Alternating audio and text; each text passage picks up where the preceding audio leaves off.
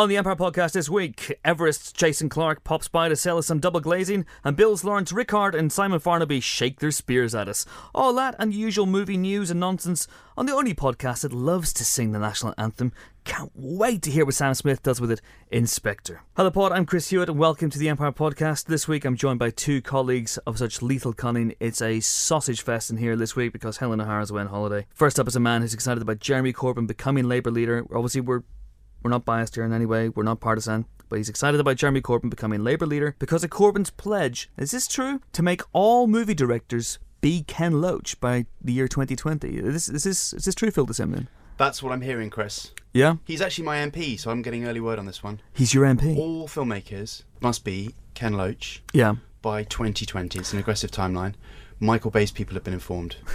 Transformers six will be directed by Ken Loach. And That's it will amazing. Be about a man transforming himself from a state of joblessness to full employment. I cannot wait. Yeah, it's going to be. It, it sounds amazing. Uh, next up is our banana guru. Uh, hmm. Sorry, you have you have one defining characteristic, then I will ram it home endlessly in the podcast. Let this be a lesson to you. Uh, he's a man who's equally excited about Jeremy Corbyn, because he hopes that Corbyn will turn Britain into a giant banana republic. It's Dan Jolin. Hello. I do eat other fruit, you know, Chris. I I've eat, never seen you eat any I other eat fruit. I eat apples. I've never seen you eat an and apple. And strawberry. All kinds of fruit. I can I, list... Do you want me to list the fruits? No. I can literally list Don't every list fruit that I eat. No? Okay, fine. Don't, do not list the fruits, Dan. Kumquats. Do you eat kumquats? You don't. I just love the word. It says a lot about you, doesn't it? Uh, I personally uh, would be delighted if Britain returned to the giant banana republic, because I love that store. I once got a leather jacket there on discount and still wear it. Chris, mm-hmm. You're an idiot. Thank you, Dan. Let's get on with this week's question. And this is one that's been sent in via Twitter by at the Ghostbuster. Thank you, at mm. the Ghostbuster, who says, after Spies Like Us last week, because uh, we were talking about Spies Like Us on the podcast last week, obviously I remember that because all the podcasts are burned into my brain. I don't remember it. Uh, but we did talk about it a little bit. Oh yeah, we did talk about it, Paul McCartney and stuff. The question is, movie tie-in songs slash music videos. What happened to them and which are the best? Hmm. hmm. In terms of what happened to them, I've yeah. got I've got a kind of a kind of a theory. We actually did a feature on this in the magazine years ago. Years okay. ago, we called them the Pop Buster. We actually did it like, why aren't these things why around rock, why anymore? Not, why not Rockbuster? Um, uh, why not Rockbuster? Yeah. Well, because they were. You know, do you remember that? There's that summer where I think was it Everything I Do I Do for You was just like like at number one. But that's rock. The, in, but but it's pop because it's at number one. In the pop anyway, well, uh, semantics. Pop and rock, they usually get lumped together, don't they? When you join the Britannia Music Club and they send you a, a little uh, cassette tape mm. every month. My rule of thumb is, if a man has a guitar, it's rock. And well, there's no that? need to be picky. So, so anyways, no, no, the Pop Busters. Anyway, okay. so so I think it all came to a head with Disney's release of The Three Musketeers, starring Kiefer Sutherland, Charlie Sheen, Oliver Platt and Chris O'Donnell. Unforgettable. Exactly. And they were thinking that this was going to be a huge, huge film. I mean, you know, that's fair enough with mm. that cast. They did a song for it, which was called All for Love, sung by, get this, Rod Stewart, uh-huh. Sting, yes. and Bryan Adams. It okay? doesn't get any better than that. Together at last. And the video for it was just the absolute, you know, mind-numbingly most obvious predictable thing you could do, which was scenes from the film cutting to shots of those guys, those three guys in a studio together, rather like us today, clutching at their cans whilst soulfully singing these beautiful lyrics mm. about how they were all for love or something, all for one and all for love.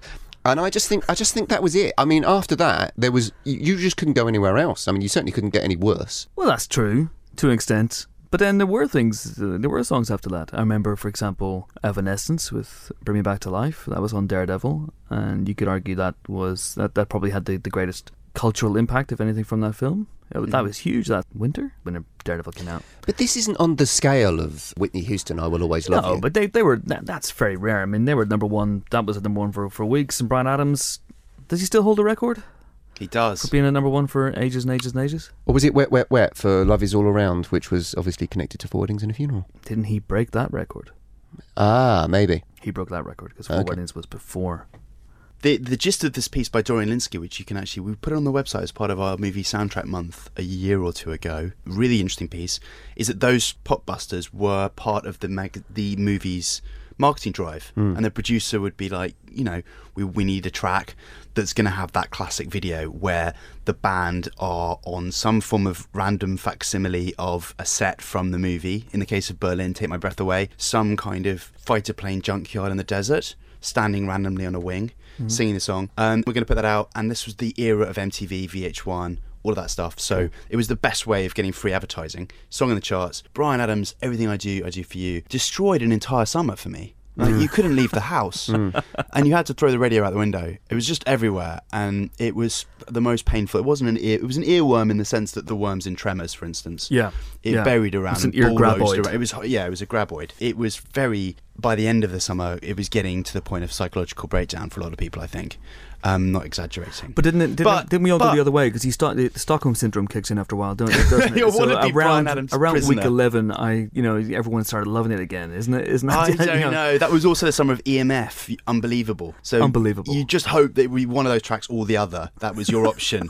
So if do you want to be prisoner of E M F or Bryan Adams? Bryan Adams, I think, would be would run a tighter household. He would.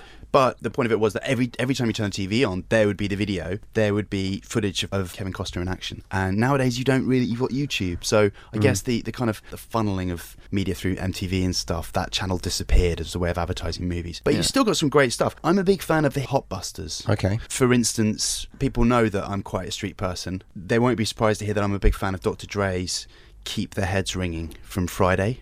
Mm-hmm. Okay. Um, and another another one that I love, Public Enemy, just generally, but Public Enemy's He Got Game, mm. um, where again you've got the guys from the film, and th- this was the sort of hip hop formula for the video. You've got the guys watching footage from the film and just being quite rapper-like in their normal way, but with early footage, so they'd be watching it on screens. Right, right, right. Um, I think that also applied to Will Smith's Men in Black. Yeah. Are they signing relevant embargoes?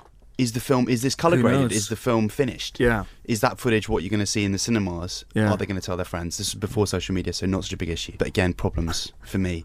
So I don't know, that could be a reason why it, it died out. Just it, Yeah, but it, it does still happen. I yeah. mean, go back to the intro to this Friday podcast and I reference Sam Smith's Spectre song.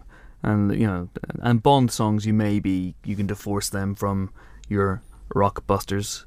Uh, you know, but you know, it's still very much something that, that comes around every every few years, where the, the song is almost used as a tool to sell Bond as much as anything else. Uh, yeah, I agree, but I think that the the visuals and the the audio of those two mm. things have now detached themselves yeah. much more. So you'll hear the Sam Smith song, or you'll download it, or you'll stream it, or whatever, and you'll watch the trailer for Spectre, but you're probably not going to get the two together. I have very fond memories, just because part of the question was which are the best. I have very fond memories of Billy Ocean's When the Going Gets oh Tough. Oh, God, so Which good. was... Can you actually remember the film, though? What was the film? Come on. Jewel of the Nile. Yeah? nineteen eighty-five Yes! Mm. I'm actually genuinely impressed. I'm good on movie dates. That's good. Okay, so yeah, I remember this. I've got, I'm not going from notes here. This is pure memory. They got in a little bit of trouble though with the video for that, because it had a bit where Danny DeVito came out playing the saxophone.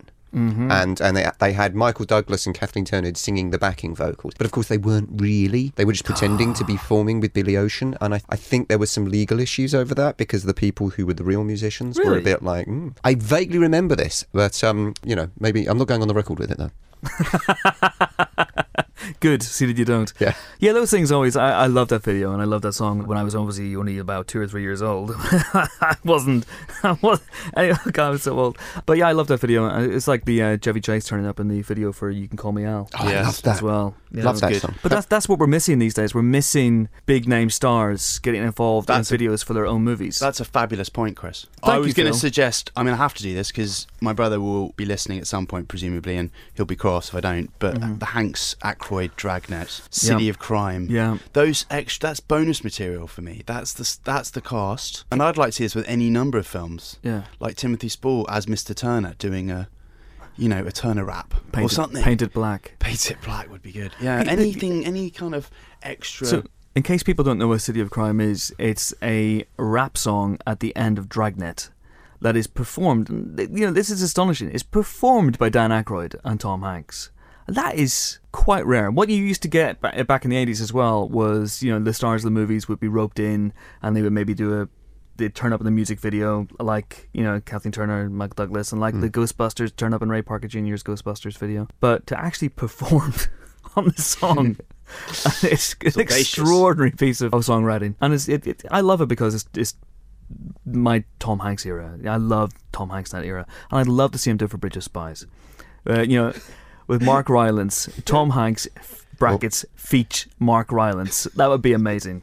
Obviously, Tapao would be doing the music for that, right? Well, why?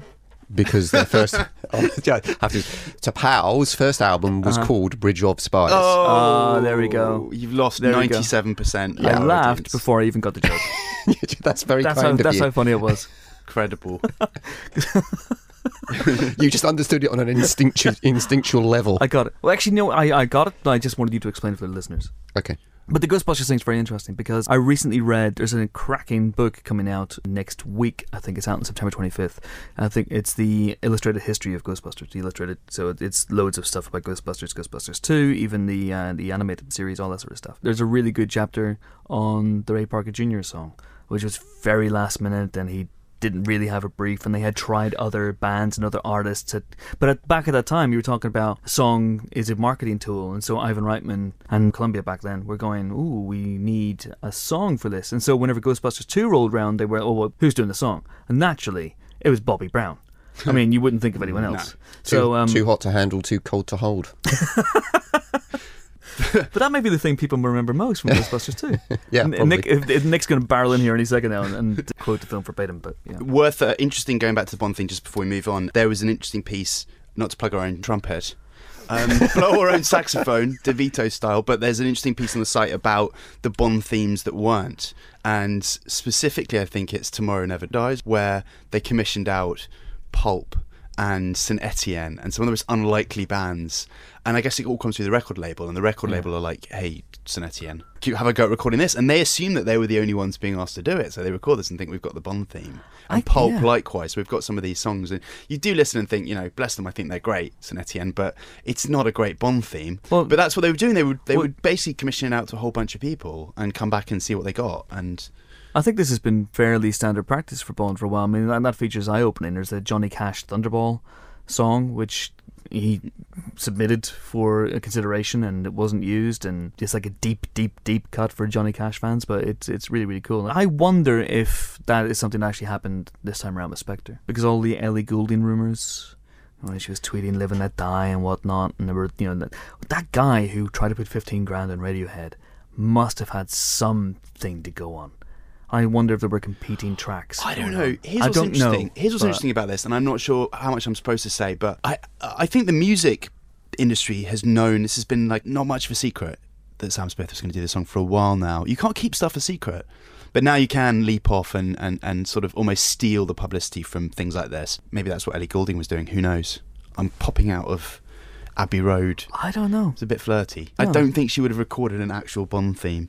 You, I don't know. You never know. It'd be nice to didn't know. Didn't Muse do something that was very Bondy, and it was almost as if that was their audition? And so maybe that's what happens. Bands record things and they submit them for consideration to the producers, and then sometimes they get taken up, sometimes they don't. Is it not true that you did have a sneak preview of the Radiohead Bond theme? Beep, beep, boop, boop, boop. No, I'm not doing that again.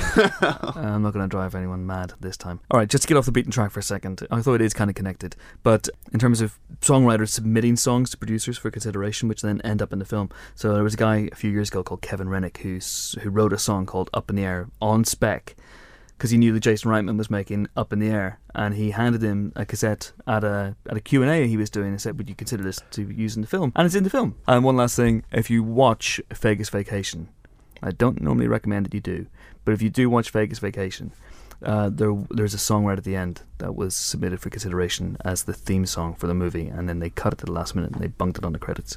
There you go. So there you go.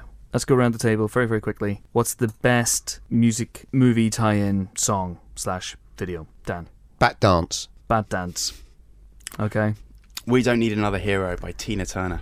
Amazing. If you want to have a question read out in the Empire Podcast, and frankly, why wouldn't you? Uh, here's how you do it. You send them in via Twitter at Empire Magazine, or use the hashtag uh, Empire Podcast or we won't see it. Uh, you can email us, podcast at empireonline dot com, and you can Facebook us as well, which is so lovely. We're not on Snapchat yet. Time now for our first guests. Uh, Lawrence Rickard and Simon Farnaby are two members of the curiously nameless troupe of actors behind Horrible Histories, the brilliant C B B C sketch show, and Yonderland, the brilliant Sky One fantasy sitcom. If you haven't seen Yonderland in particular, do yourself a favour. It's fantastic. When I say curiously nameless, I mean the troupe as a collective doesn't have a name, like the Pythons or the Kids in the Hall. So they need a name. The people have names. The people names, within though. The collective have names, so that's all good. I like the idea that they're curiously nameless, though. I, I would I have uppercase C, uppercase the cur- N, and that's that's the name of their troupe, Curiously Nameless. The Curiously Namelesses. Yeah. That would be interesting. Uh, we were discussing last night with uh, a couple of the members of the troupe. Just Add Idiots was uh, one that, that, that came up as a potential name, which I quite like. It also neatly describes this podcast, I think. Uh, anyway, uh, now they're hitting the big screen with Bill, which is a very fun and bold retelling of the origin of William Shakespeare, uh, which Rickard also co-wrote. Uh, he and Simon Farnaby dropped by the pod booth this week to talk to me about time travel, nicknames, and very occasionally the thing they were actually there to promote. Enjoy. Uh, we're delighted to be joined on the Empire Podcast by Lawrence Rickard and Simon Farnaby. Hello, Hello. sir. How are you? Hello. You really good, yeah. Good, good, good. Thanks for coming in. Pleasure. Bill is out this week. That's right. The culmination of a long journey. I was chatting to, I'm going to call you Lasbodron. Oh, please during do. During this interview, if that's all right with no, you. No problem it's, at all. I think your Twitter handle, we're we're we're, we're fancying now to a stage where society is going to use our Twitter yeah. handles as our real names. Absolutely. Well, and so. A number of fans on Twitter we now only know by their Twitter handles and, and refer to them as such. So, yeah, I think that's where society's going. Are they embarrassing Twitter handles, or are they? No, no, okay? Thankfully not. There's a couple out there which are embarrassing, but we're yet to meet them. So. Okay, but it's good because you got Last Patron. You've actually got your, your real name, Simon, as your Simon Farnaby. Um, I, I I always wanted you to go for Simon Farnaby actor. I love it when people do that. Did that you? Uh... Good, actually. Well, there isn't any other Simon Farnabys. No, thank God. There really, there really Simon isn't. Farnaby butcher. Yeah, there one somewhere. You should have been. Yeah, uh, you should have chosen that one. Or Simon Far- Farnaby butcher. Throw him yeah. off Simon the Farnaby butcher. Yeah. yeah. You the butcher? No, no, that's just no. my Twitter name. It's just to fool people into thinking I'm a butcher. Did you think about when you were choosing your Twitter name, the real Simon Farnaby or Lee, oh, I love those as Lee well. Simon yeah. Farnaby? Wasn't Matt the real Matt Baynton for a while because there were so many fake Matt Bayntons on Twitter? Yeah. I think he did it just on purpose, just to. He's not here, so let's say that. Yeah. So you were you were Lasbotron on Twitter. I am indeed. Which uh, you were telling me upstairs is a nickname that was bestowed upon you many years ago. Yeah, a lovely writer called Phil Kerr, who I worked on the Charlotte Church show with. I think it was almost the moment we were introduced. And I sort of went, this is Phil, and I went, hello, and he went, this is Larry. And he went, okay, so Lasbotron, what are we doing today? And just an immediate nickname. I uh, quite liked it. I like it. Okay. I'll stick with it then. I might just get rid of my name, change it by deed poll. Is that your is that your de facto nickname? What do you what do you call Larry, Lawrence, Lasbotron? Laz, I get Laz. Laz. Or Lazar a lot in, within okay. the gang. That's interesting. Hmm. What about Simon? What's Simon's nickname? Farn. Far. Fun. Fun. Farno. No, normally you get Farno. Farno. Yeah. That's an English cricket team nickname. That's, yeah. that's yeah, just taking yeah, someone's yeah. name and adding O or yeah. Y onto the end. He's, yeah. already, he's already got the Y, so you might as well go down. Exactly. It's a name that doesn't lend itself very well to, to nicknames, so it's his fault. I'm going to call him Simon Farnaby actor or Simon Farnaby butcher or just Butch. Hey, Butch. Butch. How did you get the nickname Butch? Well, well it's an interesting story. Let me show you something. We did a podcast where all we talked about was, was nicknames. We should we should talk about Bill. It's been a, a long journey. It's been five mm-hmm. years since uh, you and Ben Willbond. Willie. Bondy? Uh, well, he doesn't, well, I don't know. He Bondy. Gets called Willy Bond a lot, which he's not happy about. But we just normally stick with Ben. Ben. Ben. Yeah. yeah. Straight down the line. He's imposing and... and yeah, God, he's terrifying. We've just never crossed him. Big Ben. Mm, Big Ben. Bondy, I like to call him. Okay. To his face or when he's out of the room? When he's... We're back on the same track again. I don't usually say his name to his face. No. I just go, oi. Man. Hey, mate, man. What do you think of this? Uh, I promise you, we will talk about the film. Okay. But I have to. Uh, now we're on this track. I have to. I have to figure it out. So, do you have nicknames for everyone else in the group? So, what um, was Jim's nickname? Jim tends to be Jim-O, but that's from Martha. Jim-O, what are we having for lunch? Yeah, Jimmy. Jiminy. That's my brilliant impression of Martha. That's good. That's good. Martha is just Martha. I don't think we've ever settled on no. anything better. Really? Yeah. I know, it's terrible, it's isn't it? Yeah. Well, I mean, we could start to, you know, give her a nickname according to her terrible habits. M H D, I mean, where would she stop? M H D. You've never called her that. I've just done now. Oh, okay. Yeah. And is um, that is that everyone? And one, two, three, four. Yeah, real, okay. The what about the real Matt Baynton? Uh, the real Matt Baynton again. He's got a name that's short enough to that, that yeah, ruins yeah. our fun. Matt. Okay. Oh, that's disappointing. He hasn't even got two T's. It's, it's a lazy name. Yeah. His parents, when they were writing the birth certificate, just went, ah, oh, I'm exhausted. M A T H E W. That'll do. Right, so let's talk about the film. Okay. Um, so five years ago, you and Ben sort of uh, sit down and, and write this. Uh, was it a, a sort of conscious decision within the group, the six of you, that, that the two of you were going to write this script, or or how did that come about in, in a way? It came about, I think the group, we'd all talked about at some point doing a film. I mean, I think we're all sort of film fans, and particularly uh, me and Ben. Ben had always been uh, a massive fan of film from being uh, a young kid, and I'd studied at film at university, and I'd lectured in film for a little bit, and so something we'd always wanted to do, but it came about. Ben had worked with Rich Bracewell, director, on uh, a short and a, an early one of his early features. So they'd known each other for years, and he got in contact with Ben and sort of said, "What about the idea of doing a feature film?" And Ben then got me on board because I, of the six of us, I was the sort of the one who in, in the Horrible Histories Yonderland gang, uh, in the Horrible Histories gang rather, who was the writer. That's how I got into the the troupe. And we met up with Rich and started talking, throwing ideas around, and really quickly the idea of Shakespeare came up because he's a character you kind of don't need to do a lot of first act stuff with. And we wanted to do a multi-character caper, and there's so much, so many threads to set up when you're doing that. We didn't also want to have be having to tell the audience, here's this guy, and this is what he does, and this is the sort of person he's going to go on to. But you, you know all that. There was sort of that reason, but also there's that little hole in his life where, you know, people know what he did in his early life, and obviously they know what he went on to achieve, but no one knows how he went from Stratford to London and what he did in those early days as a sort of fledgling actor and writer. So we could kind of fill in that hole with something stupid. So what you guys do, you, you, what, you travel back in time and you found out exactly what he did? Or Yeah, no, yeah. We, we, we invented a time machine, which is, I mean, I think we could have done the film in about two years if we hadn't spent... the three years was just developing the technology, which I think is pretty good. But we went back and we, we spoke to him. And we got got him to sign off on the rights to his life. And he told us this incredible story about the time he got in, embroiled in the plot to kill the Queen. That's amazing. What if he was lying, though? Why would he lie to us? Because you've come from a different time and he's maybe suspicious of you. No, he was freaked out for a bit, admittedly, when we first turned up. We had to sedate him. The only way you could do it is to follow him around for seven years. Well, who's to say we didn't? Because we had a time machine, so... You could have done that. Yeah, that's why I look so old. Did you not notice that about two years ago I suddenly aged seven years? I thought... When I went, I popped no. out to the loo and I came back and I had a completely different hair and a beard. You wow. still age when if you go back in time. Yeah, oh, yeah. yeah, yeah, yeah. It's not like Interstellar. No, no, no. So we still age, but you thought I was gone for like a minute and a half wee time, and I was gone seven years. But so you, hang on, you nipped to the toilet. Yeah. And you came back seven years older. Yeah. And you didn't notice, Simon. This is... I didn't notice. No, so it's your problem, not mine. I know about this till now. Have you been dyeing your hair? Did you dye your hair? Yeah, I've been dyeing my hair since I was twenty. We've got to talk about the film. So, yes, no, we, we, did, we, didn't, we didn't go back in time, but we we did an awful lot of research, particularly in the early days of the, of the film, and finding out about as much as you can about his early life, and yeah. details are sketchy. But then those sketchy details, when it gets to the, the time where, around the time he moves to London, they, they disappear entirely, and they don't pick up again until he's starting to write plays. In fact, I think the first reference to his work is actually a critic saying it's not terribly good. some, I think he's sort of being compared to someone. There's another play saying, oh, it's a bit Shakespeare-y, and not in a positive way. And that's how we know he started writing by that point. Some critics sneering at him. Yeah, you know what they're like. You're mountain nothing. Two stars. Two stars. Tries hard but loses itself in the yeah. second act. But they put it on the poster and makes it look like four. Yeah. Very, very clever. Between very the clever. heads of Shakespeare and Marlowe. Very smart. And Simon, what was your involvement at this stage whenever uh, whenever Lars Patron nipped to the toilet and um, came back with a script? I heard that they were doing it, they were writing this film, mm-hmm. and I just went, oh, great, good.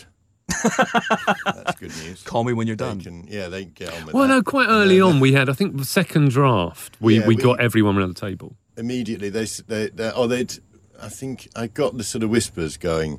Oh, I've written a good part for you, hmm. Croydon. I was going, all oh, right, that sounds good. I read it and it was it was good. I was like, yeah. oh great. It's almost like you've written it for me. I went, yeah, we, we've told you that. Hmm. You need to listen more. You need to, you need to listen. To, and then we had we had an argument, out. and then we didn't speak for like a year. And then I had yeah Juan as well. Yeah, Ben. I used to do live stuff with Ben, and I used to do a a. Funnily enough, a character who was a horse, but he spoke in this kind of Spanish way. And he talked about the jockey and how he hates him. He's a bastard.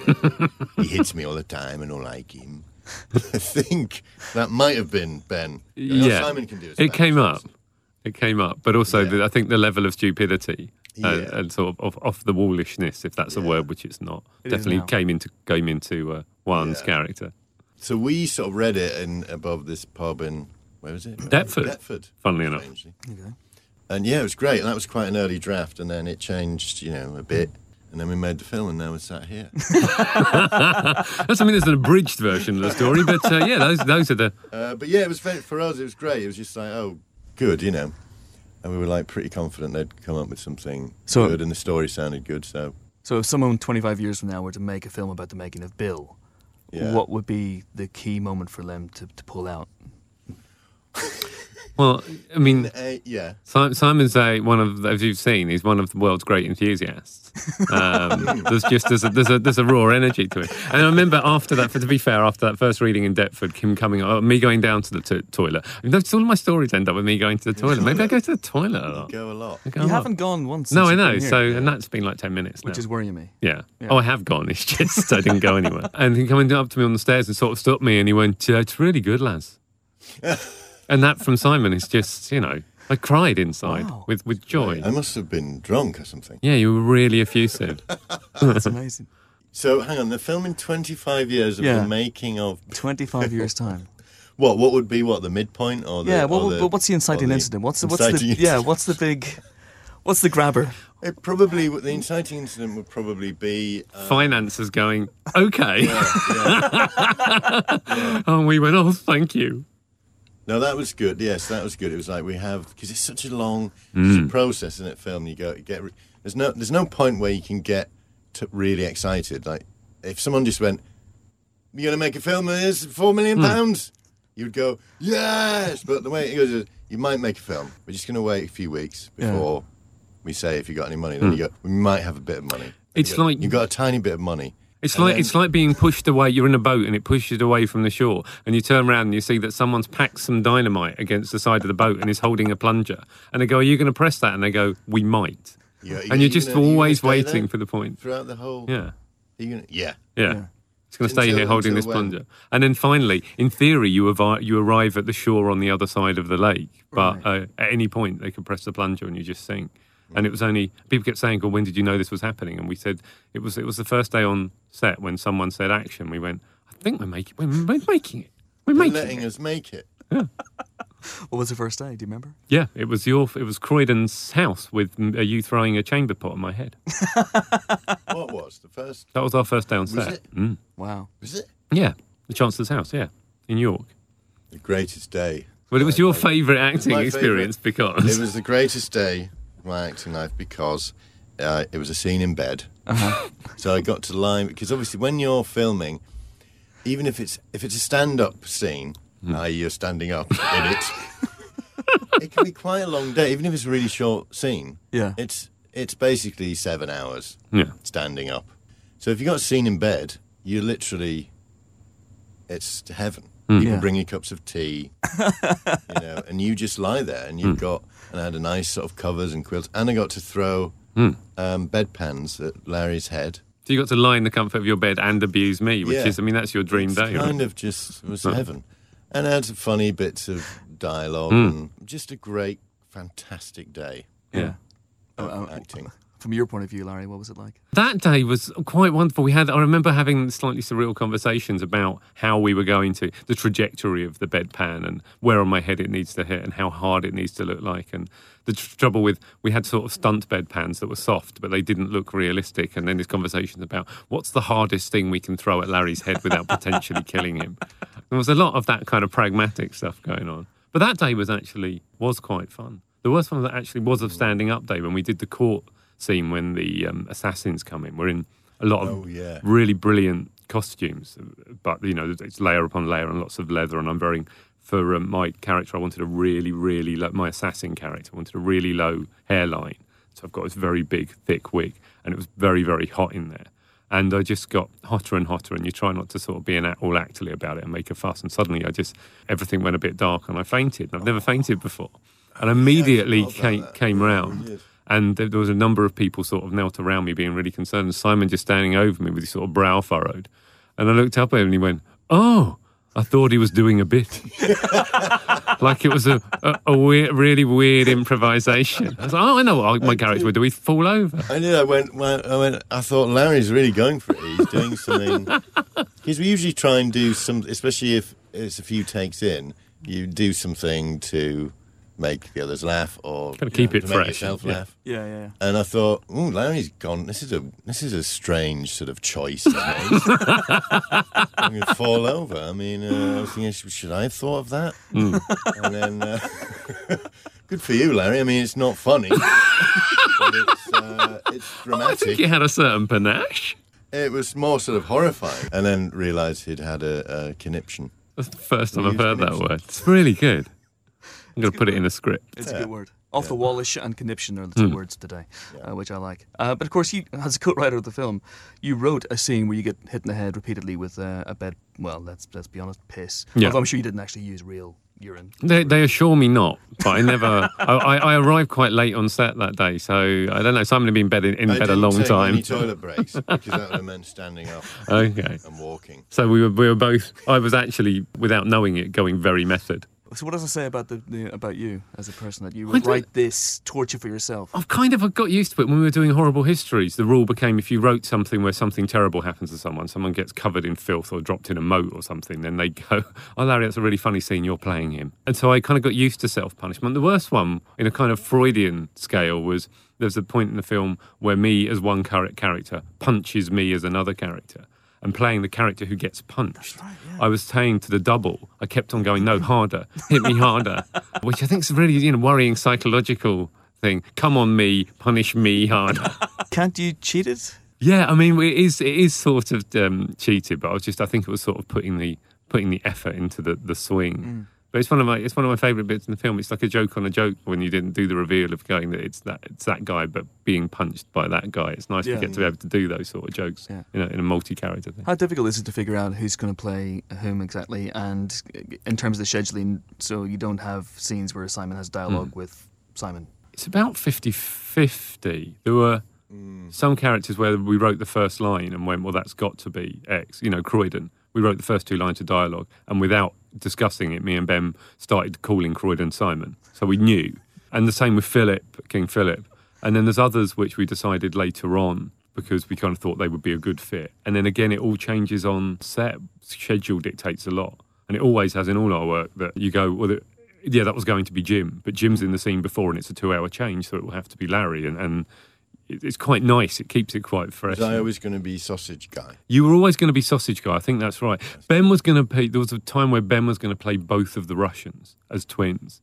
And then it was yeah. going to be a really difficult scene to shoot. Yeah. And so you were drafted in your, your Ben's understudy. Yeah. How do you feel about that? I feel a bit sort of cheap now. Yeah, no, you should. You should. You guys have played so many characters now in Horrible Histories, Yonderland, and, and this movie. I think you, you play Larry about eight characters, and Simon, I think you play six mm. in Bill alone. Yeah. In terms of the voices, is there a way that you approach them to make sure that, that oh, that voice sounds a bit similar to a character I played in Horrible Histories years ago, or or do you do you mind really if that if that happens, or if there's a slight overlap? Or generally, we have new voices. I think you dip into um, the box of voices. I mean, yeah, like as I say, like Juan. Sometimes you delve into your past. Mm. And and go, have I used that thing that I did yeah, absolutely. twenty years ago? Has that been filmed? Mm. And it's usually something I did a lot, like like the horse, you know, was mm. that became sort of Juan. And Ben Ben's and, um, Philip was based on a character he used yes, to do on The he Fringe. Used to do a, he used to do a Cuban... Drug kind of baron. Yeah. Drug baron who came on with a gun. Yeah. Threatening everyone. And that, uh, yes, that was King Philip. Huh. And I seem to remember, did a sketch show... went really badly years ago called Blunder, and I did a devil character in it who became Stupid Death. Oh, okay. So in it, because it didn't get used, and I remember calling them and going, just to check, that devil, it was like a thing where someone would be writing a play, you know, mm. and they'd go, oh, I'd sell my soul to the devil to finish this play, and it'd go, it'd be a puff of smoke, and it'd go,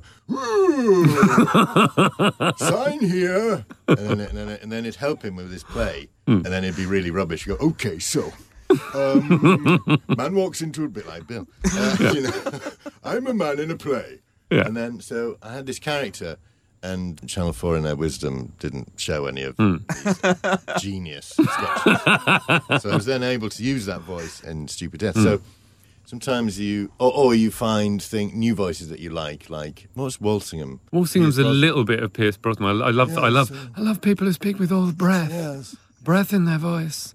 So you um, can find new mm. things that you like or and try to... It's it's also, it's just people... There was a, I think there was a waiter at somewhere we were the other day and he came and he went, hello. And you're like, well, that's going to be somebody at some point. Yeah. There's a lot of that. Although, on, on particularly on Horrible History, because there were so many voices that you had to use across the series, on yeah. the last couple of days, the chest was empty. And weird things would come out, like you come out playing a Roman and you go, I'm doing him as John Wayne. Because I'm, I, I, everything else is gone. Everything else has been used. Mm. We're in a loop. Uh, We're in a loop. Can you use your time machine to go back and... Yeah, no problem. What we do, I'm going to go back twenty minutes and we'll do a version of this podcast where we talk about the movie. Yeah, it's, uh, we it's talked about the no, movie. I know. We've I know. Talked about I've, had a, I've had a lovely time. I'm coming back tomorrow. It's been ever so nice. Yeah. I wanted to ask about how you guys feel how far you could push it in mm. terms of Bill and Yonderland. I mean, for example, there's a, there's a happy ending gag mm-hmm. in Series two, Yonderland, which I, I went... Wow. Okay, mm. that's that's interesting. I mean, how far do you feel you can push it, given that Wait. you know you're pri- primarily pitching to a family audience? Yeah, I think we've always tried to be cheeky. And Matt always put it well. He sort of said we're the naughtiest kid in class. I think we we check each other quite a lot, and if something crosses the line, normally at some point when we're reading it around the table, someone will go ooh, and then we have another look at it. The broad rule is we try and do where we are being a little bit on the line. It's what you bring to the gag. So like that happy finish moment, that is a completely innocuous phrase unless you're old enough to know what that phrase means. So adults laugh at it in one way, but we're not teaching, you know, if there's a young audience watching it, we're not teaching them anything which we shouldn't be. Yeah. They either already know the knowledge, which makes it funny, or yeah. they don't, in which case it just passes in a second and they never, they're none the wiser. And we try and sort of keep that rule, although there's a couple of times where we go a bit close to the mm. edge. I mean, the in your bum... Yes. Joke. I mean, it is probably my favourite joke of yeah. the film. You really fought for that. You, you, that was your number one rule, wasn't it? That was the financiers and everything. Yeah, it really early on, I basically said you can cut anything you want from this film, but I've got a character who on page seventy-seven says "in your bum," and I, I, I, I, I, want, I want to play him and I want to say that line. To be fair, we never got pulled up on that. I think in the edit, at one point, someone someone gave a note sort of saying, "Is this okay?" or "Could we try it another way?" And we everyone else. in the process came back and immediately went no and just shut it down. So we went, I think we're, we're safe with it. What's, what's next? Uh, Simon, Mindhorn is... Yes, close, we filmed it. it. Yeah. What is Mindhorn for people who don't know? Mindhorn is a film I wrote with uh, Julian Barrett about a, a detective, well, a, a, an actor who used to be in a detective show like Bergerac, who um, a serial killer thinks he's a real detective. And so the actor has to don his sort of old uniform and uh, go and try and track the killer down. It's a lot of fun. So Mindhorn is in uh, the editing suite right now. Yeah, it'll be out, um, I think, sometime, maybe so this time next year. Fantastic. I think. I'll, I'll go and see it. Yeah, you'll go. Yeah. Yeah, you got yeah, one here. And you'll go. You got a, you got a... Uh, That's right. Two? In fairness, I'll probably get in for free in a press screening, but yeah. you know, I'm going to go with theory, Chris then. Yeah, yeah, yeah, yeah you, right. you can be my plus one. Sure, sure. Fine. And Larry O'Tronic two thousand. I'm going to mm-hmm. try that as a nickname. No, so yeah, like let's it. roll with it. It's oh, a bit I, weird. I don't like the two thousand. Well, it, you know, it, it dates me. I don't know if it does date you, really, does it? Because you got a time You've machine. You've got a time machine. You, yeah, no, what I can go know. back to before you gave me that name and leave. Pretend you're really cool. And Lasby, oh, he's gone. Such a shame we never really got to know Larry O'Tronic two thousand mm. before he left. But uh, and what are you, what are you guys working on now? You and, you and Ben are writing stuff? Yes, we're writing a couple of screenplays. I, I don't think uh, neither of which I think we're allowed contractually to talk about, which is the most boring thing to do in a. I might as well have just said no. No, we're not doing anything. yeah, we're we're very very busy on uh, things that I can't tell you a lot about, except they're both incredibly funny. Oh, excellent, excellent. Mm. And uh, and what's your say to play with Yonderland? We have, as we did with the second series, we sort of write scripts ahead of any sort of decision on a green light, whether or not we're going to shoot it, and if so, when. So we're just in that process. We're um, looking at scripts now, and hopefully we will have more news soon. Fantastic. Guys, thanks for coming in. Lazza, Butch. It's been a pleasure, guys. Thank you. No worries. Cheers. Thanks. They're lovely guys. Uh, Simon Farnaby, of course, was one of our Men of the Year last year for his scene-stealing turn as Barry, the lewd security guard in Paddington. Good stuff. Right, should we have some movie news? Let's do that. What's the rumpus? There's some very upsetting news. What's happening? Rupert Wyatt, the director of most recently The Gambler, but of course of Rise of the Planet of the Apes, has quit, has left Gambit. No. Yeah, and I was I was very much looking forward to seeing what he would do playing in the uh, superhero sandbox, because I think he's a very talented director. But it's a shame because he was originally doing Dawn of the Planet of the Apes, another twentieth century fox film, and left that quite quite far on into the into the process. So, you know, they're not far out from shooting Gambit. Um, yeah. And he's gone. The official reason given, and I don't have the exact quote in front of me, was that schedule changes made it difficult for him because he's got another project he's developing, which is his own thing, as I understand it, from what he's told me in the past. And uh, it impacted upon his other plans. He couldn't give that the time he wanted. I have the statement. Chris, could you please read it in the voice of Rupert Wyatt? I was very much looking forward to working with my friend Channing and the team at Fox, but regrettably, a push in the start date now conflicts with another project. I thank them for the opportunity, and I know that Gambit will make a terrific film. Hear, hear, hooray! I may have added that last bit. Yes, and that's exactly how he sounds. That's isn't it? Not at all how he sounds. How does he sound, Dan? He he sounds like a normal person. That was a normal person, Dan. That, that, that was a Dalek trying to assimilate into anyway, society. Look, I'm quite upset by this news. I do. I don't like the levity with which you're uh, you're treating this. Who knows who's going to step in and do it? But uh, it is a shame. I think he's a really talented guy, and I kind of, you know, I do get worried the fact yeah. that he keeps leaving these big projects. The Escapist, you know, in particular is fantastic. The Escapist is brilliant. It's his debut film, made for hardly any money. Brian Cox is the lead lead actor in it, and, and it's it's an absolutely brilliant film, one of the best debuts I've seen in, in all my years as a film journalist. Why would you leave Gambit for an other project? Because it's his own thing. It's because it's something he's been working on for a while that he, he, he wants to make work. And I think Gambit isn't his own thing, is it? No, but I'm assuming that he, you know, it's useful to have a big, successful superhero movie under his belt at this point. Yeah. Within the studio system. Yeah. To enable him more flexibility to do his own things in the future. I'm just curious, is there more to it? I don't know. Channing Tatum, I mean, there was that rumour about Channing Tatum. Was he on? Was he off? Hmm. That could have just been hubble bubble from the internet. Who knows? But this this one seems to be sort of dragging. Yeah, I mean, obviously, this is just speculation. You know, this this we're all we're, so we're, we're here for theorising. Uh, you know, these are not easy films to make. You know, the, the, there's there's always a lot of cooks in the kitchen. So there's, there's going to be a lot of voices. A lot of money goes into them. They need to, you know, hit at a certain level commercially in order to succeed. So of course, there's going to be concerns over a lot of concerns over creative decisions. And this is why so often you you know creative differences, creative differences. You know, and it, and it does. You know, it's, it's happened with Marvel movies, yep. where directors have been on and gone on. Obviously, it's happening with the D C movies as well, Wonder Woman, for example. Yep. And, you know, it's it's so it's it's happening here with these X, X movies. Uh, the, the, the superhero movies are now such a big deal. Mm. I do sometimes think that, and again, speculating, but in this instance, that you get filmmakers who have strong creative visions and have their own feelings about how things should be done and what there should be in there. But then you're going to have all these other voices say, well, look, there's so much riding on this. We don't want to take any risks here or with this, that or the mm. other. And I think it could be a very difficult, difficult creative environment for some filmmakers. I wonder if we can now discuss or speculate on the number of directors who make this type of film, okay, mm. in the world, who absolutely have Final Cut and will neither tolerate nor brook studio interference. How many do you think? Do you think there's ten? Do you think there's ten in the world? No, okay. I don't think there are any. The thing is, this is one of those things. I think if you're going to say one name, yeah, you'd say Nolan, right? I was going to say Spielberg, but yeah. but he hasn't. Uh, I, I, I thought you were talking about superhero films in particular. No, no, no, no, no, sorry, not, sorry. not necessarily superhero. So yeah, I think Spielberg, yes, yeah. So I think absolutely. I think Nolan, uh, it's a funny one. I don't. I. I he, he's always talks about how his relationship with the studio is always really positive and it's never difficult. And I think maybe they just have so much trust in him anyway that he finds it easy to to, to get his own way. I don't think, you know, it never strikes me that he has battles. So maybe he wins them before they're even fought. He's that smart. All right. So Spielberg, Nolan, Cameron. Fincher. It seems hypothetical with Fincher. Yeah. Because you can't see him making one of these films now. No. Really? No. But, I don't know, he's struggling making, struggling in T V a bit. I don't know if that's studio note-based. I don't know. After his Alien three experience, would he go near this? I don't know. But not many. I'm not saying, less I'm not, than I'm five. Not, I'm not suggesting David Fincher takes over Gambit. Um, no, no, no, no, no, no. Yeah. I know, I know, I know. I'm just, I'm just trying to imagine him in this situation. Although if he's free and he fancies it. Then, yeah, do it. Know, seriously. I'm sure they're knocking on his door. Um... Malick? Malick, yeah. Terrence Malick's Gambit. That'd be amazing. Comes out twenty eighteen. No, twenty nineteen. No, twenty twenty. No, wait, just one more reshoot, guys. Yeah, and Channing Tatum's not in it anymore. I mean, he shot it, he just didn't make the final cut.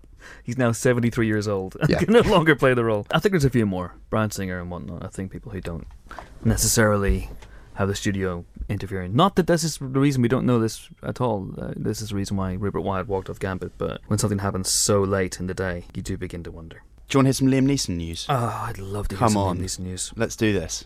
I don't really have any. Oh. But I'm going to try and fish some out of the ether. Okay. Oh, here we go. Liam Neeson has joined a film called The Revenger, about a man who avenges things. But it's a comedy thriller. Oh. Yeah. And I think one of the I, one of the things I've really loved about Liam Neeson recently, apart from his rebirth as the go-to middle-aged avenging guy, is his comedy turns. Mm-hmm. Especially in Entourage and Ted two, well, in which he's absolutely hilarious. That scene in Life Too Short where he goes in and auditions and improvs. Yes. With uh, Ricky Gervais is hilarious. Yes. Role plays. Crazy characters. Crazy. Amazing. So he is joining this film that's being directed by um, Zombieland's Ruben Fleischer. Mm-hmm. Dan. Would you say he's taken the piss? No. Oh, okay. He's serious. He's in earnest with this one, I can tell. It's scripted by the guys behind The Night at the Museum by the name Thomas Lennon and Robert Ben Garrant. Okay. Uh, we don't know an awful lot about what exactly is involved in this one. It's just Liam Neeson news, so it had to be shared. But there's some news about The Mist as well. Tony, why are you looking at me like scary, scary Stephen King eyes? The Mist is coming to T V. Ooh. Uh, this is a... Um, it's unmissable. It's going to be unmissable. Tell us more. You want more? I do want more. You're like the Agatha Christie of movie news. This is going to be a Weinstein T V series. Stephen King novella, of course, was made into a... rather terrific and fairly bleak Frank Darabont movie in two thousand seven. And uh, this one is going to be, again, Stephen King is often a bit querulous with some of the adaptations of his work, but he's got he's on board with this one, which I guess augurs well. And they've got a writer called Christian Torp, who's a new name to me. He's got something of a big deal in Danish T V, and he's going to be coming in and making this into an episodic treatment, a, a same set in the same small town in which this seemingly innocuous... says the story, mist. Is mist ever seemingly innocuous? I don't know.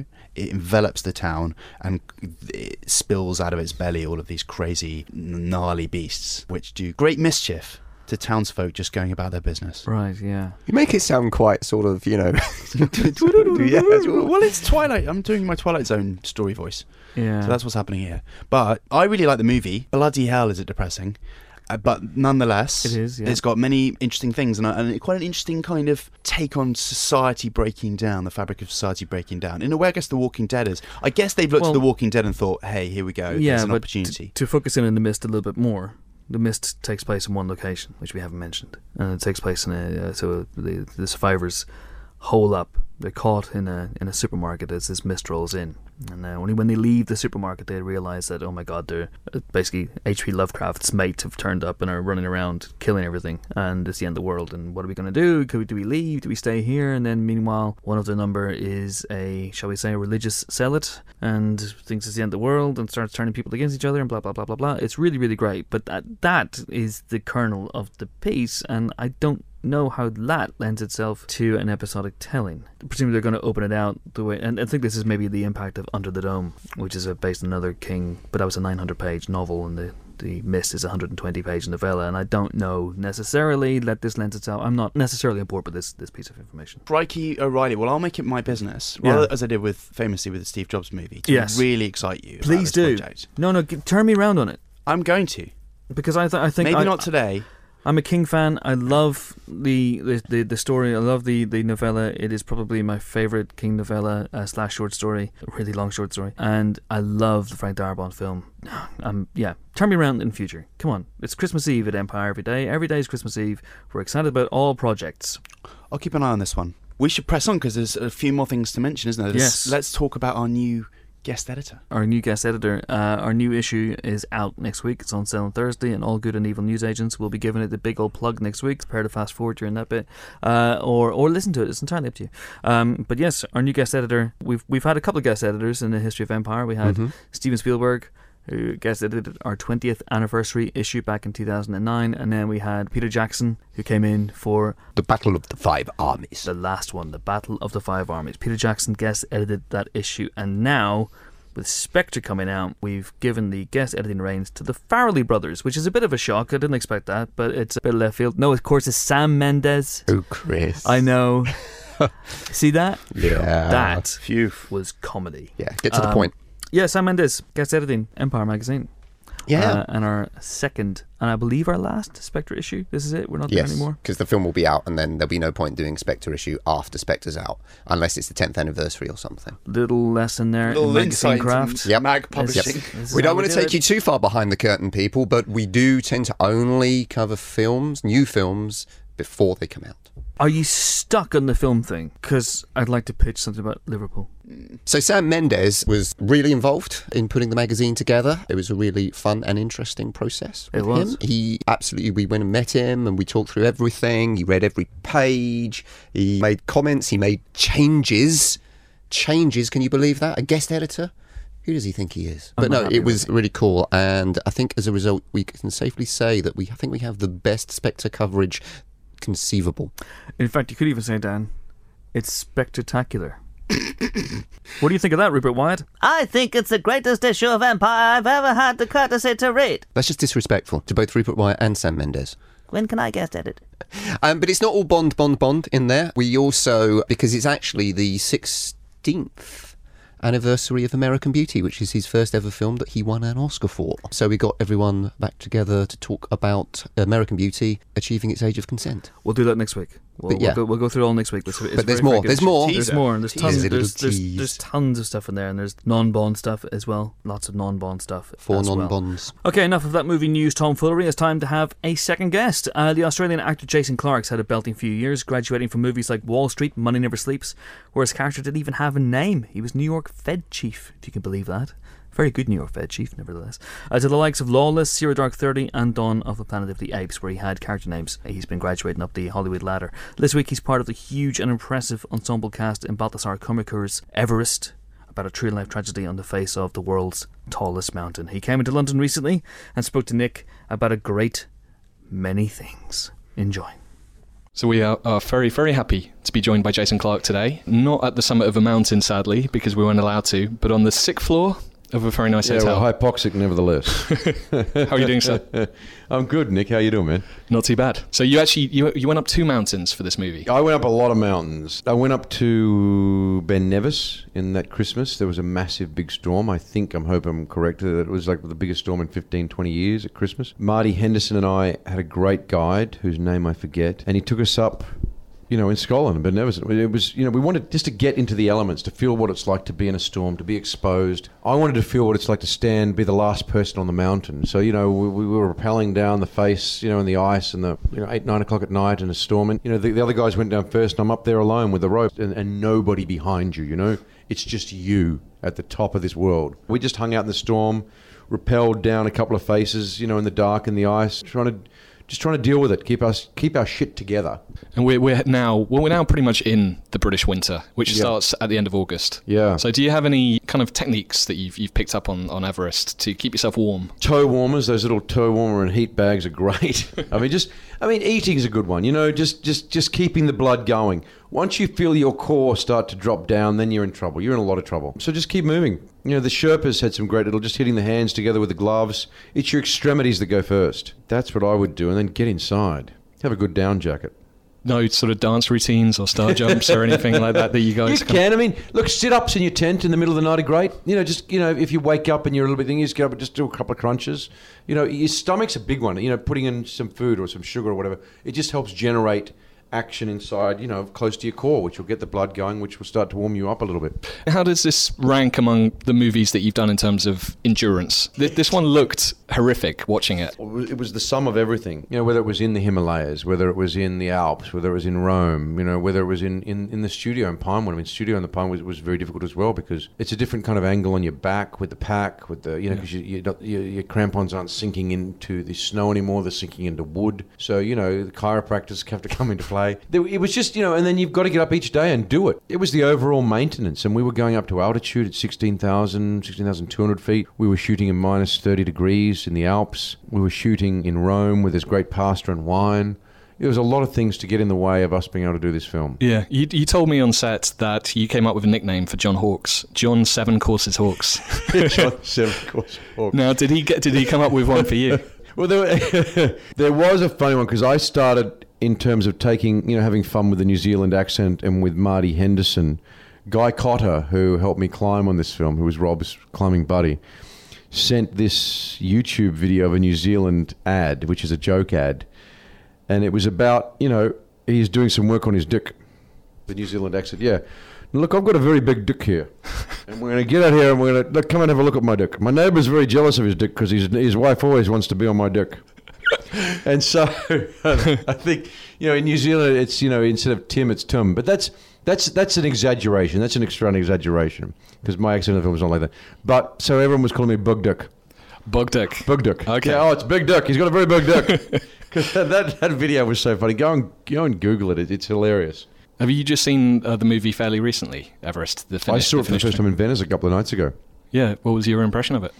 Well, it's intense watching it at the, you know, at the opening of the Venice Film Festival, but I was stunned. I really was stunned. I think Bolt did an extraordinary job of putting people on that mountain so you feel it, and then also distilling the story. It's if you know the story and you and you know the whole, all the books and all the writings and all the controversy, it's a very complicated, uh, you know, book, film, novel, whatever you want to call it, uh, with times and dates and places and who was where and how and oxygen levels and this and that, and ultimately, even in terms of the commercialization of Everest, you know, it's it's nothing compared to what we got now.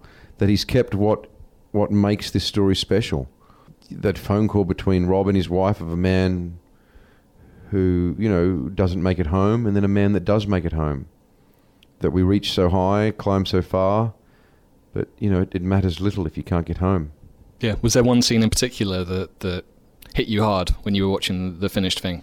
Oh. Like, I guess it's a very different experience. Yeah, it's on the totally set. The experience you have as an actor is totally different because you have, you have such physical memory of the things that you shot and the places you were and the times that you had and the jokes that you shared. Like, it's a, it really is quite extraordinary. It's, it's sometimes I find it hard to watch a movie because my memory is very different.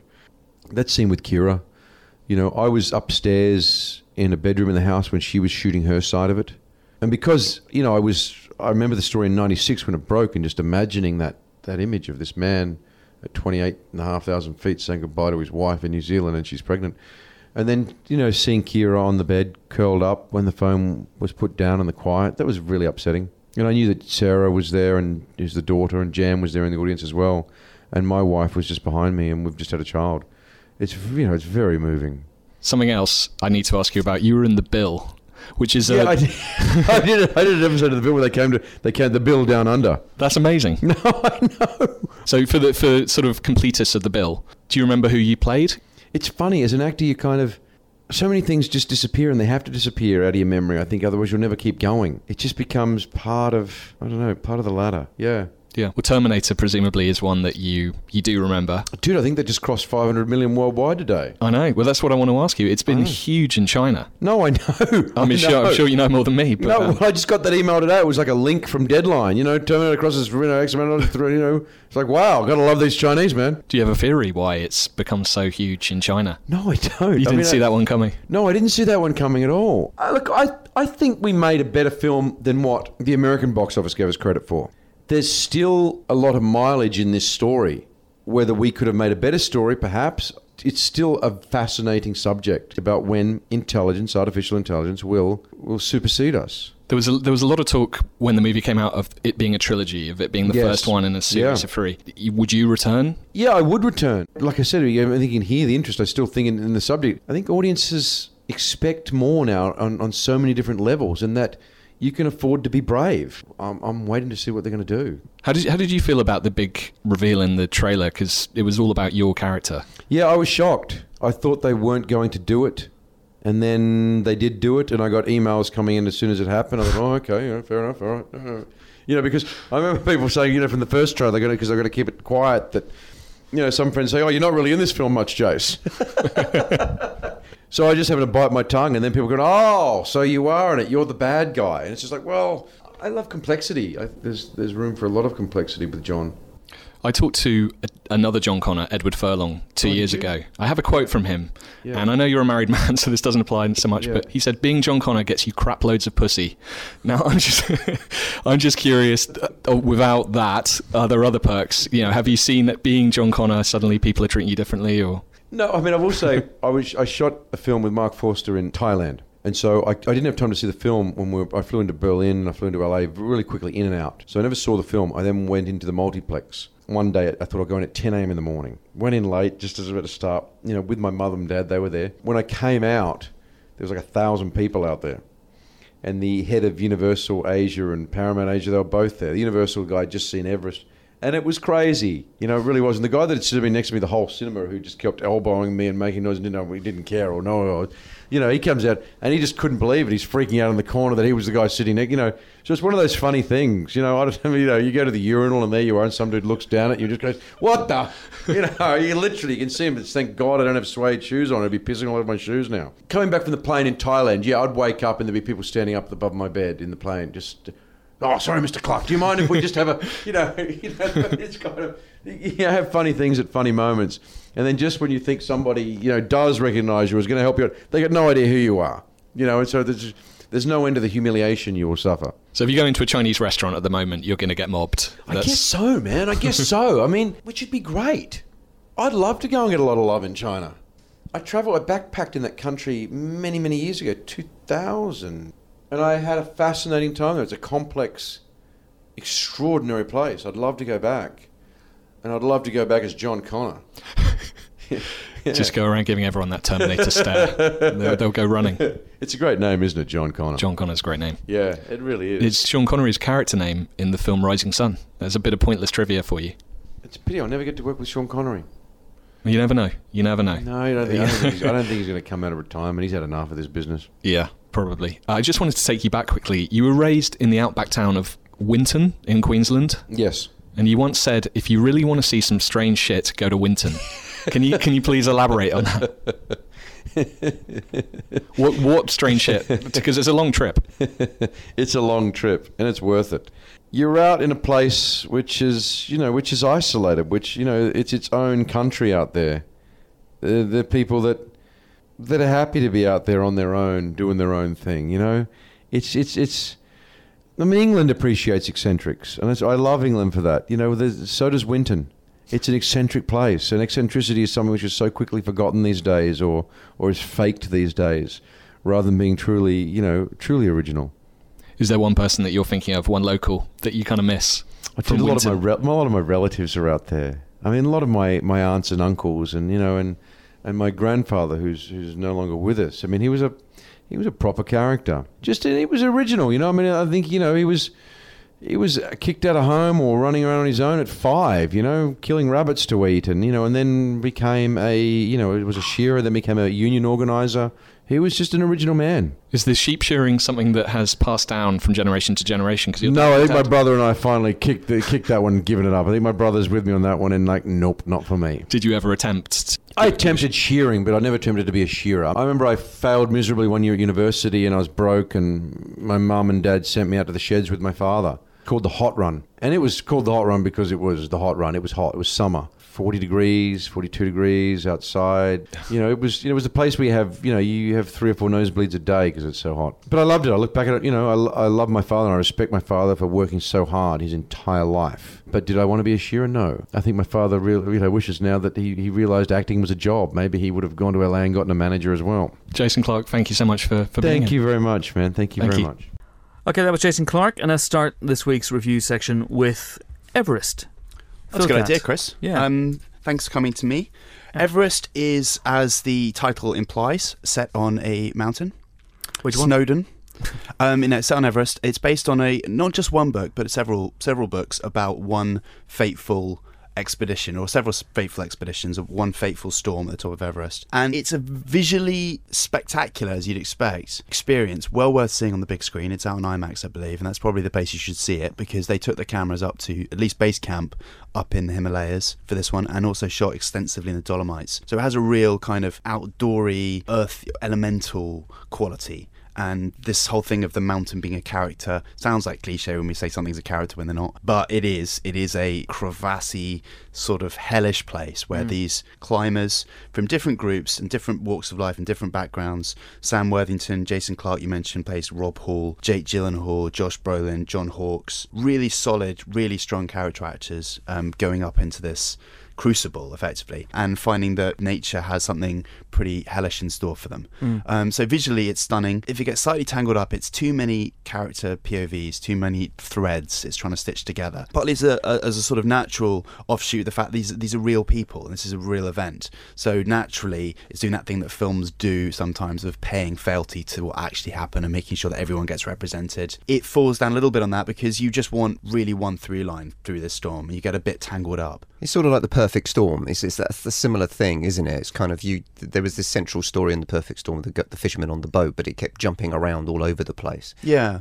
Is that that's I think that's parallel I think that's there? Yeah, maybe when you've got everything kind of everything outside the group spiraling out of control, you kind of want some form of nuclear core as a viewer, I think, mm. to, to pilot you through it. Get to meet the other characters, sure, but sh- show us one person to follow, perhaps, or one or two at least. And this tries to do a bit too much. But Owen Allen parallels here those sort of seventies disaster movies. It's yeah. a it's a good-looking disaster movie by Baltasar Kormakor, and Kormakor, the man who made Contraband, Two Guns. He's gone from Icelandic to English language Hollywood filmmaking. Yeah, this is more like his Icelandic. Yes, isn't it? This is uh, not. Yeah, it is a bit more like that. And... It's uh, as I say, it's got real scale. Some of the character beats are a little predictable. The sort of women back home, those long phone calls. The, it's not emotional porn, but it's sort of emotional Red Shoe Diaries. I would say it gets into that territory. I'm a little soft focus at times with some of that emotional stuff. But when they're up on the mountain, it's certainly got real, mm. real grunt. Um, we gave it three stars. Mm-hmm. Um, if you can see it, if you want to see it, if yeah. you're interested in it, because there aren't too many movies like this these days. Um, no, it's a little bit yeah. out of time. Definitely see it on the biggest screen you can. This is not one to watch on a on an airplane. This is interesting, isn't it? Because it's rare. We don't really have that many climbing movies, do we? No, not really. Not Hollywood ones, certainly. No. There's been some interesting ones made by I don't know, outside the Hollywood system. Was a good one about, I think, the Matterhorn, the German expedition before the war. But not too many like this. This does have an old school seventies feel to it, you know, all of the same sort of beats that you'd expect from like mm. the Towering Inferno, the Poseidon Adventure. You get to meet the characters unfolding um, before, but you know that there's something over the horizon that's going to face yeah. them. So everything has a certain significance. And deeper impact as well, because you know it's based on a true story. And I would probably say to people going into this, try not to read anything about the expeditions going in, so you won't know who lives and who dies. I think that will greatly elevate the film as well. I think so too, but if you do yeah. come out and you're interested, the books are great. Yeah. John Krakauer's Into Thin Air in particular is a terrific read, so mm. you know, track it down. Although that wasn't actually a source for this. No, no, yeah, I know, but it is the same story. Story. Yeah. Uh, it's always interesting where you know where they get their sources from and trying to make sure everyone's represented fairly, because th- there's political fallout from this. You know, should this is an ongoing issue, isn't it? Should people be climbing this? What are the risks? Hmm. Sherpas being exposed to danger, et cetera. So it's a gnarly one for scriptwriters to cope with, I would say. But they've done a decent job. Not brilliant in every sense, but certainly an ex- visual experience that's worth tracking down. Cool. A fair fist. Okay, so that's three stars in for Everest, which we recommend you see on the biggest screen possible. And next we move on to Bill, in which the Horrible Histories slash Yonderland team tackle William Shakespeare and present him as you've never seen him before, uh, namely dressed as a giant tomato. Really? Yeah. That sounds good. Yeah. This Not one's throughout the entire film, okay. I have to say, there, but there's a, a couple of scenes in which William Shakespeare mm-hmm. is dressed as a is, giant is, tomato. Is he playing catch-up? He's not playing catch-up. I'm not a Horrible Histories aficionado. I assumed it's sort of like got a kid's slant. Is this yeah. a kid's movie? No, it's a family film. Horrible Histories, if you haven't seen Horrible Histories, Dan, I mean, you must be, as a, as a father of two strapping young children, you must have seen Horrible Histories at some point. No, I only allowed them to read the books. Ouch.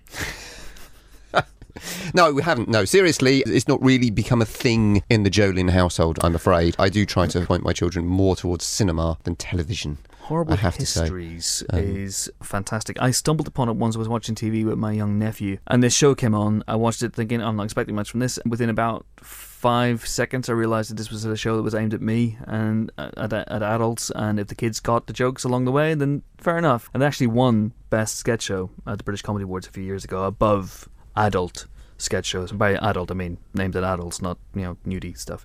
But yeah, it's great. And then Yonderland is, is fantastic. And this film is very funny. Bill is very funny.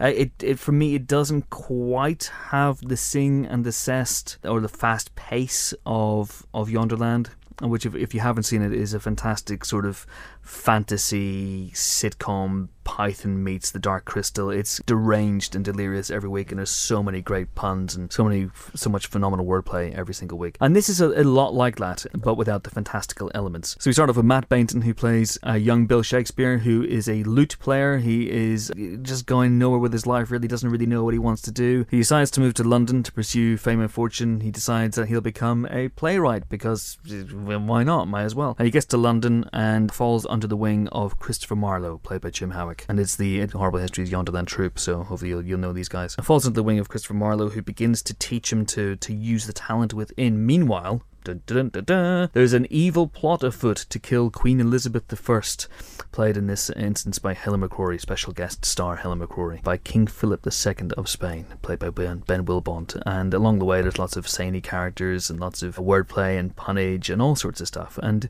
it is often very, very funny. There's some, some great moments. The, there's uh, Simon Farnaby's hilarious as the Earl of Croydon, who's the secondary villain of the piece. Ben Willbond's great as King Philip. There's uh, there's great roles throughout for everybody. And there's some really, there's some lovely exchanges that are worthy of Python. Because when you set it in this era, even though obviously Holy Grail was set much, much earlier, but you're, you're, when you set a comedy troupe film in a historical period, then you're kind of shaking the bones of, of Python in a way. You're you're rattling up the ghosts, if, if you know what I mean.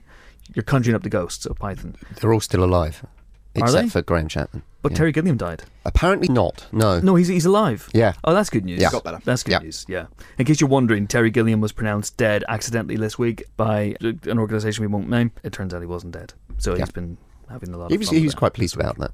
But there's a lot to like. These guys are really funny. So if you don't know who they are, it's Simon Farnaby, Martha Howe Douglas, Jim Howick, uh, Ben Willbond, Matt Baynton, and of course Lawrence Rickard. And they all play multiple parts. There's a great joy to be had in watching their versatility and watching how they interact as a troupe, and some of the wordplay is just genius. I just wish the film could have been a little bit faster paced, maybe a little bit more cinematic, but it's a rollicking good time at the cinema, uh, and it will make you laugh a lot. And if you if you love these guys already for Horrible Histories and Yonderland, you'll have a blast. So there we go. Uh, we gave it three stars. I think it was Kim gave it three stars. Kim gave it three stars. So that's that's a recommendation for Bill. And last but not least, we'll move on to A Walk in the Woods, which means I get a chance to say a sentence I never thought I'd say. Robert Redford is Bill Bryson?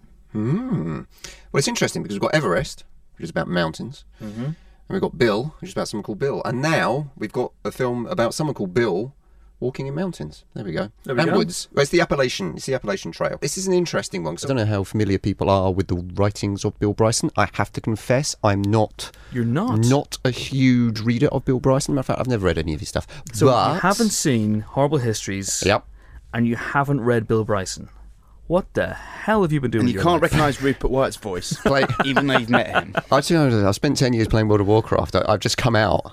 I've just quit, and I'm sort of like I've wandered out of the World of Warcraft, and I'm sort of blinking in the light, saying, "There's all this other stuff out here. What's this? Bill Bryson, Horrible Histories, yeah." So yeah, it's an interesting one because obviously I've been very aware of Bill Bryson. He's, he's a very famous author. Um, he's being played by Robert Redford. I mean, this is a very, very pleasant film, very sort of light. So basically, Bryson's been living in the U K for most of his life. He's returned to America, and he kind of wants to rediscover the great, you know, outdoors of America. And while he still can, he's in his seventies, he decides to walk the two thousand one hundred mile Appalachian Trail. His wife, who's played by Emma Thompson, is not keen on this, and he basically ends up agreeing that he's going to take someone with him, you know, because otherwise it'd be be a bit much on his own. Yeah. He goes with his old school chum. Now, this is not actually based on a real person, this character. He's kind of kept their true identity secret, so he's kind of more of a fictional creation, but he's a guy with issues, and he's an alcoholic, and he's played by Nick Nolte. Hey. Good hey. Casting. These two guys together is the is not. This is not a high drama film, but you know, there's a bit of sort of slapstick kind of stuff. You know, there, there's a little bit of a bear, and there's a snowstorm, and they're kind of there's some cliff edge st- stuff. Uh, but it's all kind of mainly sort of gentle laughs, kind of a thing. It's kind of definitely skewed towards an older audience. Uh, Angie Errigo actually wrote the review for Empire, and she s- describes it as being for the best exotic Marigold Hotel set. I think the big the, change is that Bryson's a lot older in the film than he was in reality. The grey so. pound. Yeah, exactly. There's the silver dollar. Oh, that's good. Yeah? That's good. Hey? Hey? I like that. Hey? I like so there you go. Actually, yeah, it's perfectly enjoyable. And, you know, Redford seems to be carving out, you know, it's all about playing men of advanced age doing extreme things. He's embracing it, isn't it? Yeah. I love it, you know. There's a lot of a lot of actors fight the aging process a mm. little bit. Hail Hydra. Hell Hydra. So uh, three stars then for A Walk in the Woods. Yeah, yeah, but that's a positive three. A positive three. But, but of course, it's all, it's always, isn't it? It's always a positive three. It's not always a positive three. No, but in this case, this week, all positive threes. Yes. So that's good. Mm. That's good. We can actually say with a straight face this week, three stars is a recommendation. Sometimes we have our fingers crossed. Not on this occasion. That is it for this week's Our Podcast. Join us next week for more film-related fun. We'll be joined by... I have no idea who we'll be joined by next week. Could be interesting. It's going to be good, though. It could be just Wherever the three of us is. staring at each other. If you're out there... Yeah. And you've got story to tell yeah. or a crime to report... We should point out, if you are famous and connected to the world of film, that, that gives you a leg up. Yeah, so that would yeah. help. It would help. Certainly. But yeah, we, we do have people lined up. It's just a question of whether they... will happen in time for next week's podcast. How they're all, exciting! They're all Ken Loach, remember? They're all Ken Loach, mm-hmm. which is very, very cool indeed. Uh, until then, until then, it's goodbye from Dan. Goodbye. Uh, it's goodbye from Phil. Hearty goodbye. And it's goodbye from me. I'm off to stalk Rupert Wyatt for a week and find out how he really speaks. I can play recordings of interviews I've done with him, you know, Chris. Are you sure he doesn't speak like this, Dan? Just one last time. Just run it up the flagpole. No, this is the B B C. See you next week. Bye.